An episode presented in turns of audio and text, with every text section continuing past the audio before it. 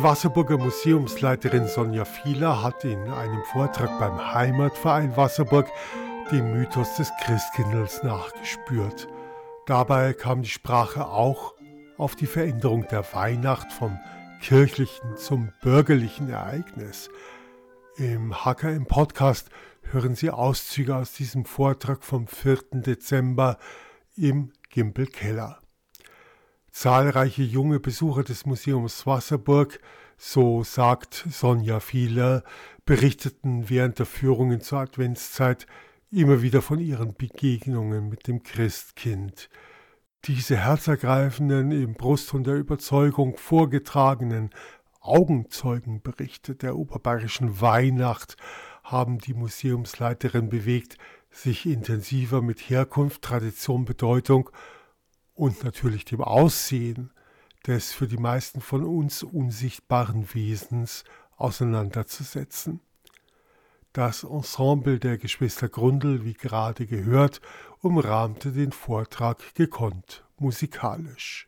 Zunächst erinnerte sich Sonja Fieler an ihre eigene Kindheit und die Weihnacht. Als ich angefangen habe, mich auf den Vortrag vorzubereiten, habe ich mich dann an mein eigenes Christkind erinnert, in meiner Kindheit. Und das ist geprägt worden durch ein großes Weihnachtsbuch mit Illustrationen von Felicitas Kuhn. Es ist umringt von Engeln, die ihm helfen, die ihm zugetan sind, die ihm bei seinen Diensten behilflich sind. Es trägt einen Heiligenschein, hat aber keine Flügel. Es ist also kein Engel. Es ist eine herausgehobene Brauchgestalt. Und daneben sehen wir noch ein Christkind in einem weißen, einfacheren Gewand mit dieser Goldbordüre und einem Heiligenschein, ebenfalls keine Engelsflügel tragend. Es ist auf jeden Fall ein Kind. Man kann nicht genau sagen, ist es Junge oder Mädchen. Aber es hat auch gerade in dieser schützenden Geste, in dieser führenden Geste, etwas unheimlich Reifes und Wissendes. Es ist mehr als nur ein kindliches Mysterium. Und wir sehen ja eigentlich an dieser Brauchgestalt, wie sie dargestellt ist, aus den 1970er Jahren, dass da zwei Stränge zusammenfließen. Einmal ein christlicher, aber auch ein mythischer, ein sagenhafter äh, Beigeschmack ist da auch dabei. Diese Gestalt speist sich aus zwei Bereichen. Und diesen Bereichen möchten wir heute im Rahmen des Vortrags nachspüren. Es gibt nach wie vor keine wissenschaftliche Monographie zum Christkind. Es gibt verschiedene Autoren, die sich in verschiedenen Fachbereichen mit der Gestalt beschäftigt haben, immer wieder einzelne Aspekte aus einzelnen Zeiträumen beleuchtet haben. Aber es gibt nicht den Überblick, nicht die Kulturgeschichte. Und so habe ich versucht, diesen einzelnen Wurzeln nachzuspüren und möchte sie im Rahmen des Vortrags mit Bildern, Liedern, Texten und Figuren vertraut machen, die dem Christkind, wie es heute von Kindern wahrgenommen wird, sein Antlitz, seine Anmutung gegeben haben. Angefangen hat alles ganz einfach in den Kirchen und Klöstern. Dort entsteht der Brauch des Kindleinwiegens.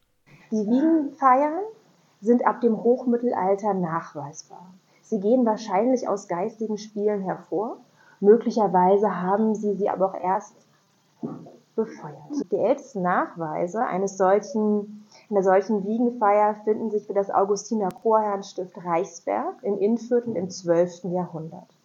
In diesen Wiegenfeiern kommt die Freude über die Geburt des Heilands zum Ausdruck. Im Mittelpunkt steht eine hölzerne Christkindfigur. Diese wird von den Mönchen getragen, gewiegt, besungen, geherzt. Man muss sich vorstellen, erwachsene Mönche im Chor nehmen das Christkind zu sich und tragen es und herzen es wie ihr eigenes Kind. Es ist geboren, es ist zu ihnen gekommen, es ist Mensch geworden und sie freuen sich über dieses Kind und besingen es. Dieser Brauch, der ursprünglich in den Klöstern, auch gerade in den Männerklöstern zelebriert worden ist, geht dann auf die Kirchengemeinden, die sich in unmittelbarer Nähe zu den Klöstern befinden, über und erfährt zahlreiche Variationen. Diese Christkindlwiegen feiern haben eigentlich bis Mitte des 20. Jahrhunderts stattgefunden und werden auch heute sogar wiederbelebt. Dabei gibt es besondere Abwandlungen, dass die Kinder das Christkind wiegen dürfen, dass das Christkind wirklich durch die Reihen der Gottesdienstteilnehmer hindurchgetragen und geherzt wird, dass einzelne Mädchen in der ersten Reihe sitzen und besondere Wiegen mit sich geführt haben, die nur an diesem Abend ähm, benutzt werden dürfen. Es gibt eine ganz große Variation an Bräuchen rund um diese Wiegenfeier und eine ganz große Zahl an Wiegenliedern. Und auf diese Wiegenlieder gehen natürlich auch dann diese Lieder, wie wir sie eben gehört haben, mit Still, Still, Still zurück, die auch an diesen Brauch anknüpfen. Aber wie sahen die Kindlein aus, die in diesen Wiegen lagen? Wir sehen hier das Christkind von Medingen, äh, die älteste, sie wird genannt älteste stehende Christkindfigur. Ursprünglich handelt es sich wohl aber um eine Figur, die dazu gearbeitet war, zu liegen. Das sehen wir an der Fußstellung, denn das Christkind scheint quasi auf den Füßen zu stehen. Es handelt sich um ein Kindlein, etwa ein Jahr alt, erstmal unbekleidet, mit dem Segensgestus, ein Vöglein im Arm halten, mit lockigen Haaren. Dieses Kind wurde Margareta Ebner eine Dominikaner-Nonne und Mystikerin von ihrem Beichtvater aus Wien übersandt, gemeinsam mit einer Kindleinwiege. Und das Besondere an diesem ältesten Christkind ist, dass sich die Mystik der Dominikanerin mit dem Erhalt der Wiege grundsätzlich verändert hat. Bei Margareta Ebner handelt es sich um eine Nonne, die äh, in ihrer Mystik die Leiden Christi nachvollzogen hat. Sie hat die Leiden Christi in ihrem Körper gespürt und immer wieder darüber gesprochen und geschrieben. Und jetzt erhält sie von ihrem Beichtvater dieses Kind in der Wiege und alles ändert sich. Die Fleischwerdung, die Menschwerdung Christi wird nicht mehr am Leiden nachvollzogen, sondern an seinem Kindsein. Sie nimmt dieses Kind aus der Wiege, sie herzt es, sie spielt mit ihm, sie nimmt es mit, ihr, äh, mit an ihre Brust und das Kind beginnt mit ihr zu sprechen von seiner Kindheit und auch wieder von seinem Leiden zu erzählen. Ihre ganze Mystik verändert sich hin zur Liebe, zum Positiven. Und damit steckt sie andere an, in ihrem spirituellen Kreis und darüber hinaus auch in anderen Frauenklöstern. Diese Kindlein, die wir sie da sehen, werden dann auch in andere Frauenklöster in dieser Form übernommen. Das Christkind von Medingen ähm, wird auch weiterhin in der, äh, also in der Klosterkirche Maria Meding verehrt, heute von Franziskanerinnen geführt und dort stehend im Segensgestus sozusagen auf dem Altar präsentiert. Es ist von einer liegenden Figur, die in einen Brauch eingebunden war, zu einem stehenden Christuskind geworden.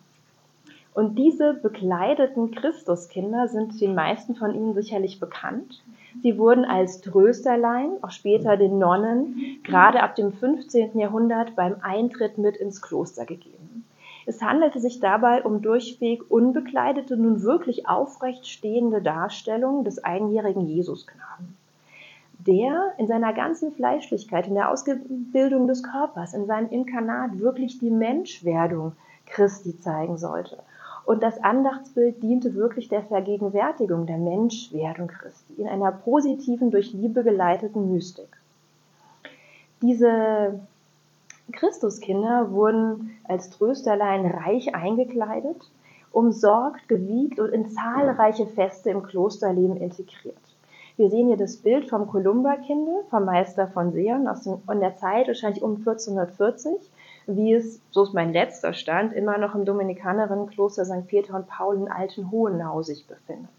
Es handelt sich auch hier um ein wundertätiges Kindel, so sagt man, das ja durch das Kloster gegangen ist und seine Schuhe abgelaufen hat. Das Besondere an diesen Kindeln ist, dass sie in Kommunikation zu stehen scheinen. Dieses Kind trägt die, Trau trägt die Rebe und reicht eine Traube. Ich bin der Weinstock, ihr seid die Rebe nimm, rede mit mir, geh auf mich ein. Alle diese Kindel sollen einladen, nicht nur zur Betrachtung, sondern auch zur Interaktion mit dem Kind. Das Kind scheint lebendig zu sein und für viele Mystikerinnen ist es das auch geworden.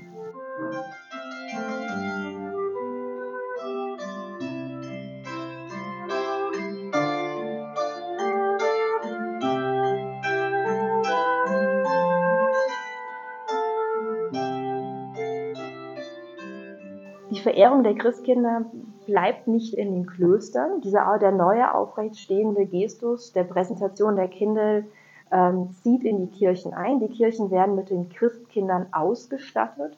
Gerade in Sachsen mit den sogenannten Bornkindern, von neugeborenes Kind leitet ihr Namen ab, kam es zu einer großen Anzahl von Darstellungen in den Kirchen, aber auch bei uns in der Region. Diese Darstellungen werden auch teilweise in Umzugsbräuchen aus den Kirchen entnommen und durch die Stadt und in die Häuser getragen. Spannend ist auch, dass es über diese Darstellung dieser Christkinder auch die ganz kleinen Christkinder in ihren Wiegen in Pfeifenputzerton gab. Ähnlich angelehnt an das Kinderspielzeug, das man kleinen Mädchen gegeben hat zum Kindleinwiegen. Also ist ein Brauch, der auch da wieder ganz stark mit dem Spiel verbunden ist. Und auch diese Christkinder, diese aufrecht stehenden, den Segen spendenden Christkinder, wurden in den Wiegenfeiern wieder vom Altar genommen und gewiegt und geherzt. Was wir uns beim ersten Blick vielleicht schwer vorstellen können, ist mit diesem aufrecht stehenden äh, Christkind zu tun, aber genau das ist passiert. Und diese kleine Darstellung aus Pfeifenputzerton zeigt noch einmal eben das nahezu aufrecht wirkende Kind mit Segensgestus in der Wiege liegend.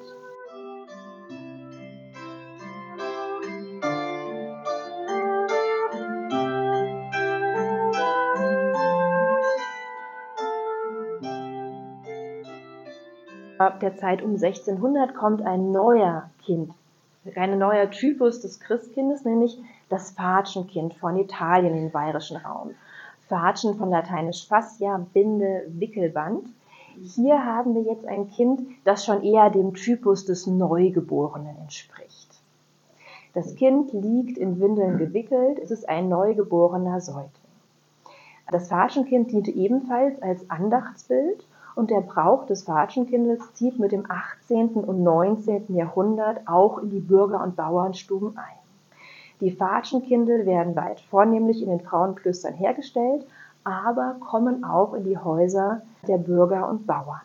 Diese Kindel werden ebenfalls am Christabend aufgestellt und auch weiterhin aus ihren oft Glasschreinen genommen, geherzt, gewiegt und besungen. Und auch dabei handelt es sich um ein wunderbares, wundertätiges Kindel, von dem gesagt wird, dass ein Augustinerfrater es alleine für sich haben wollte, gewiegt hat, im Arm, nur ich und mein Jesuskind ist ihm runtergefallen, es ist zerbrochen, hat das Jesuskind in einen Schrank getan, um es zu verbergen, seine Schandtat, und am Weihnachtsabend wollte es seinen Prior beichten, aber das Kind war wieder vollständig hergestellt, mit Ausnahme einer kleinen Schramme an der Backe. Und dieses Kindle wurde von den Münchnern als wundertätig verehrt, reich beschenkt, wie man auf dem Bild sehen kann. Äh, nachdem die Augustiner säkularisationsbedingt ihr Kloster aufgeben mussten, kam es eine Zeit lang zu den Elisabethinnen, um dann seit 1817 für die Marianische Männerkongregation in der Bürgersaalkirche zu sein. Wie intensiv diese Zuneigung zum Kind war, möchte ich noch einmal an, ein, an einer Textzeile eines Wiegenliedes aus dem Dreißigjährigen Krieg verdeutlichen. Lasst uns das Kindlein wiegen, das Herz zum Kripplein wiegen. Lasst uns doch jubilieren und geistig triumphieren. Lasst uns sein Händ sein und Füße, sein freudiges Herzlein grüßen. Lasst unsere Stimmlein schallen, es wird dem Kindlein gefallen. Lasst uns Freudlein machen, das Kindlein wird eins lachen.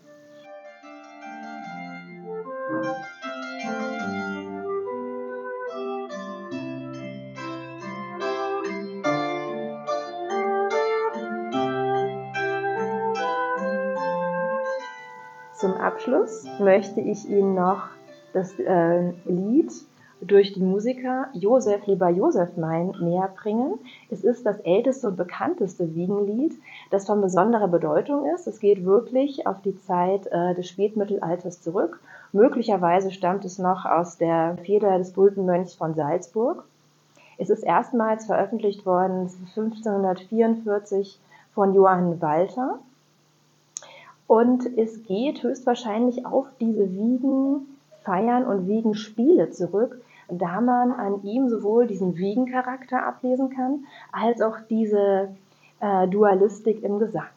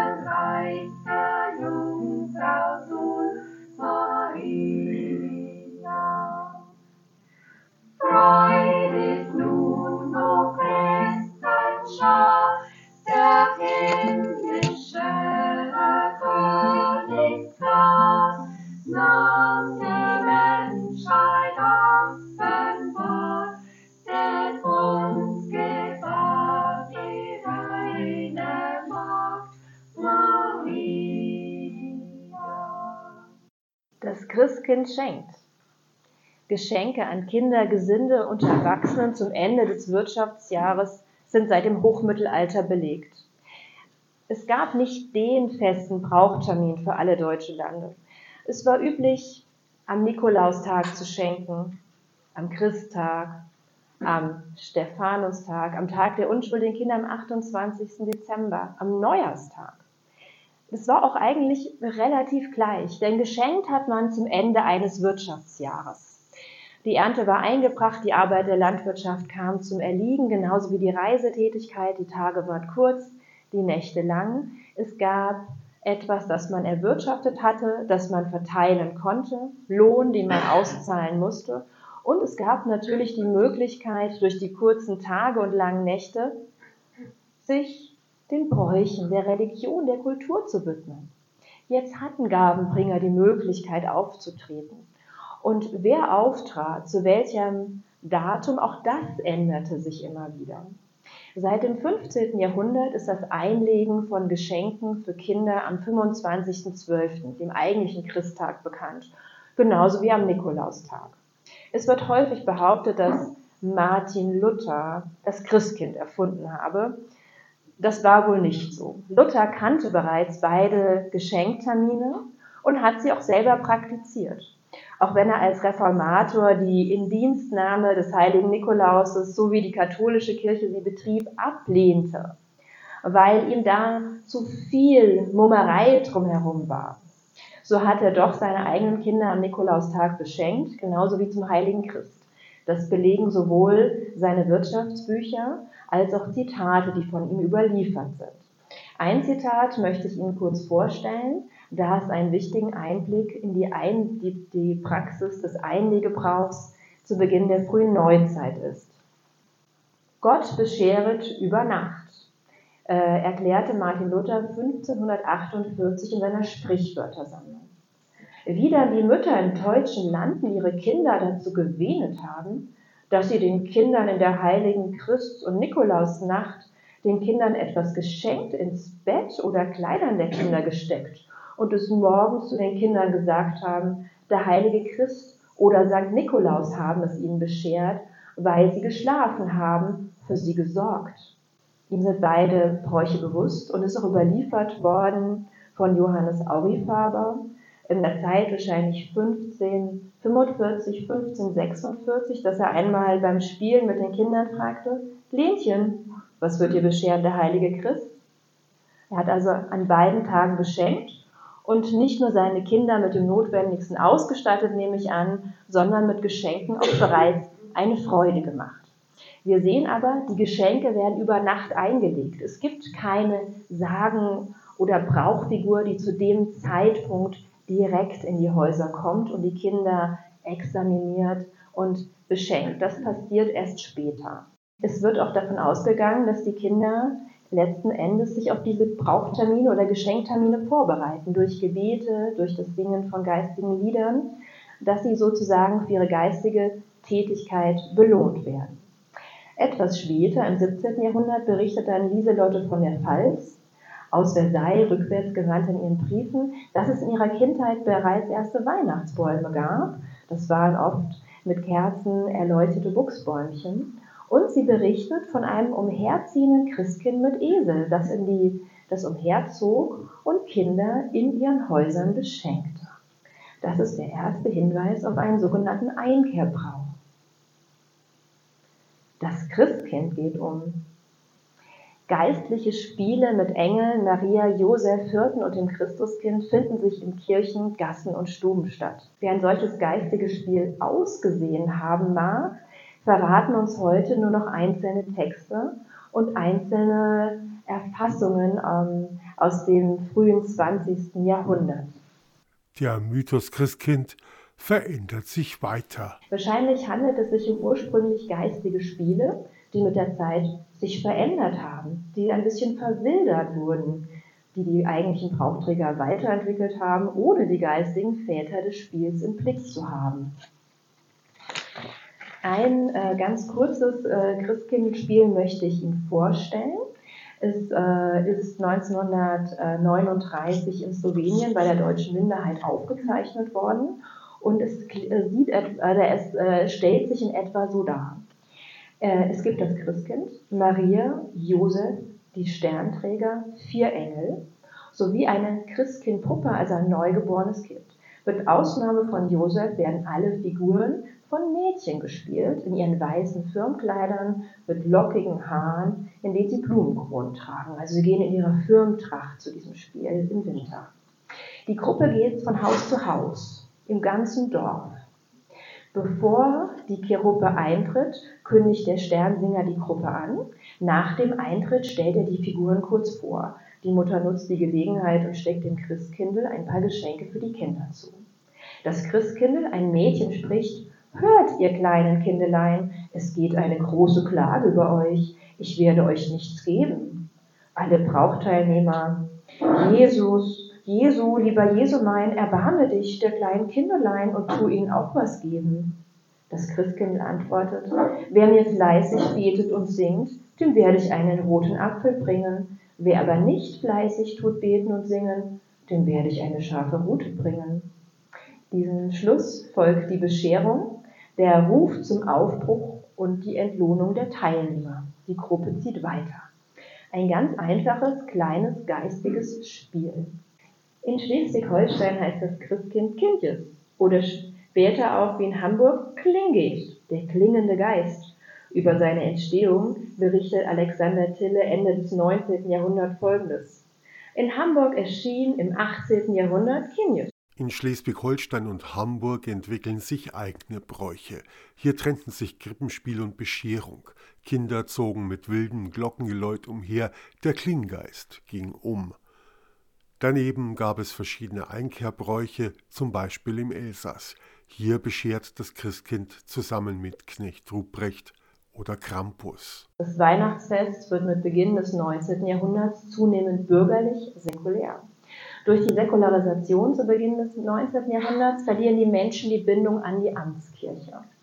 Der Glaube wird weniger stark ähm, theologisch definiert, als vielmehr kommt es dazu, dass Menschen ihren eigenen Weg zum Glauben finden und der Glaube auch in den Hintergrund tritt. Das Bürgertum, das die prägende kulturelle Kraft des 19. Jahrhunderts ist, erstarkt das Weihnachtsfest verändert sich. Es ist kein äh, Fest mehr, das groß in den Kirchen gefeiert wird, das auf den Städt, äh, in den Städten, auf den Straßen und Plätzen gefeiert wird, das in der gesamten äh, Kirchengemeinde gefeiert wird. Nein, der Kirchgang gehört noch zum Fest dazu, aber die eigentliche Feier findet im familiären Kreis statt, zu Hause. Im Mittelpunkt steht jetzt, stehen jetzt die Kinder, ihre Erziehung, das Erleben der Kinder des Weihnachtsfests, die Geschenke für die Kinder, die Bescherung, der Weihnachtsbaum, um den sich alles herumgruppiert. Wir erleben ein neues, familiäres, bürgerliches, ins Private gezogene Weihnachtsfest, das die christlichen Wurzeln ein Stück weit hinter sich lässt und neu sucht. Die bürgerliche Weihnacht ist mehr von romantischen als von religiösen Vorstellungen geprägt. Das geht sogar so weit, dass im Norden von Deutschland der Weihnachtsmann als Vertreter des neuen Bürgertums das Christkind verdrängt. Der Weihnachtsmann ist eine patriale Figur. Er vereint sowohl den heiligen Nikolaus als auch seinen strafenden Gefährten Krampus. Er ist keine christliche Figur, er ist eine mythische, eine sagenumwogene Figur. Er steigt nicht aus dem Himmel herab, um die Kinder zu besuchen und zu beschenken. Er stapft aus dem Winterwald heraus. Er ist der patriarchale Familienvater, ein deutsches Urbild, eine Sagengestalt, etwas ganz, ganz anderes. Die Weihnacht verändert sich. Auf diesem Bild können wir das wunderschön sehen. Wir haben jetzt kein Christkind mehr im Blick, sondern zwei große Weihnachtsbäume und die Erwachsenen konzentrieren sich voll und ganz auf die Kinder. Der Vater zeigt seiner jüngsten Tochter die äh, Tannenbäume, die sie übermäßig beglücken und die anderen Kinder konzentrieren sich auf ihre Geschenke und werden dabei von Mutter und Großmutter beobachtet. Das Christkind verändert sich. Es wird meist in Engelsgestalt, aber ohne Flügel dargestellt. Ein Grund hierfür mag in der Säkularisation liegen. Dazu kommt, dass der Schutzengelglaube Aufwind erfährt. Der Heiland in Gestalt des Christkindes wird zum Postkartenidyll. Wir haben auf der einen Seite einen Engel, der über den Winterwald fliegt und wieder einen Tannenbaum trägt. Wir haben daneben ein Bild, das den knabenhaften Jesus mit ausgebreiteten, segnenden Armen zeigt, aber vor dem Hintergrund eines Weihnachtsbaums und dem Spielzeug mit davor angerichteten Plätzchenteller. Ja, was ist denn das? Ist das der göttliche Segen, äh, der uns da zuteil wird? Wir sehen genauso das Christkind, wie es als knabenhafter Jesus auf einem Schlitten daherkommt, mit Geschenken und Weihnachtsbaum gezogen von weißen Wassern. Hier vermischt sich das Sagenhafte mit den christlichen Bildelementen. Darüber hinaus gibt es natürlich auch wieder die Allegorie der Weihnacht mit dem Engel, der aber jetzt ein eher herausgehobenes Christkindgewand trägt und einen Stern auf dem Kopf, der die Geschenke zu bringen scheint. Haben wir einen Engel oder doch schon ein Christkind? Und der deutsche Wald wurde auch mit entdeckt als Gegenstück zur französischen Urbanität. Die Deutschen entdecken den Wald für sich eigentlich im 19. Jahrhundert. Es kommt zur Holznot. Man hat die Wälder überstrapaziert. Und jetzt entdeckt man oder entwickelt man das Modell der Nachhaltigkeit. Und es geht darum, den Wald zu schützen und zu bewahren. Man möchte den Wald nutzen, aber er muss in die Zukunft gerettet werden. Der Wald ist immer ein mystischer Ort. Er ist ein, als Natur. Er ist außerhalb der Zivilisation. Er hat damit etwas Jenseitiges. Man weiß nicht genau, was da alles passiert.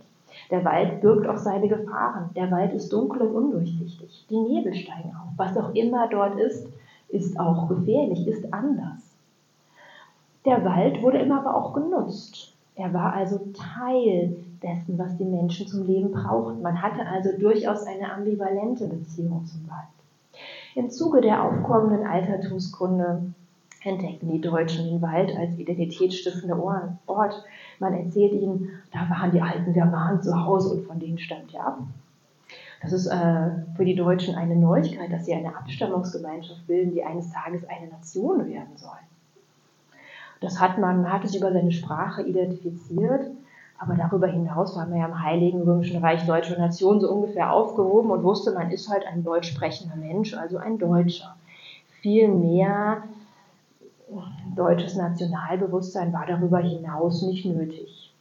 Als man dann aber den engen Kontakt, den angezwungenen durch äh, als napoleonische Frankreich bekam, wollte, hat, begann natürlich auch die Befreiungskriege. Man hat sich versucht abzugrenzen.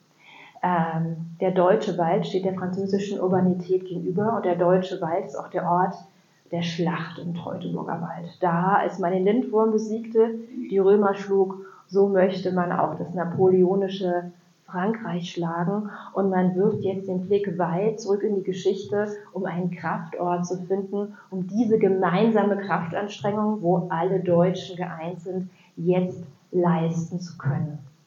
Der Wald wird, äh, wird auch dann in der Kunst und Kultur eine Metapher äh, und eine Sehnsuchtslandschaft für die Gedichte, Märchen und Sagen sowie auch der Malerei der Romantik.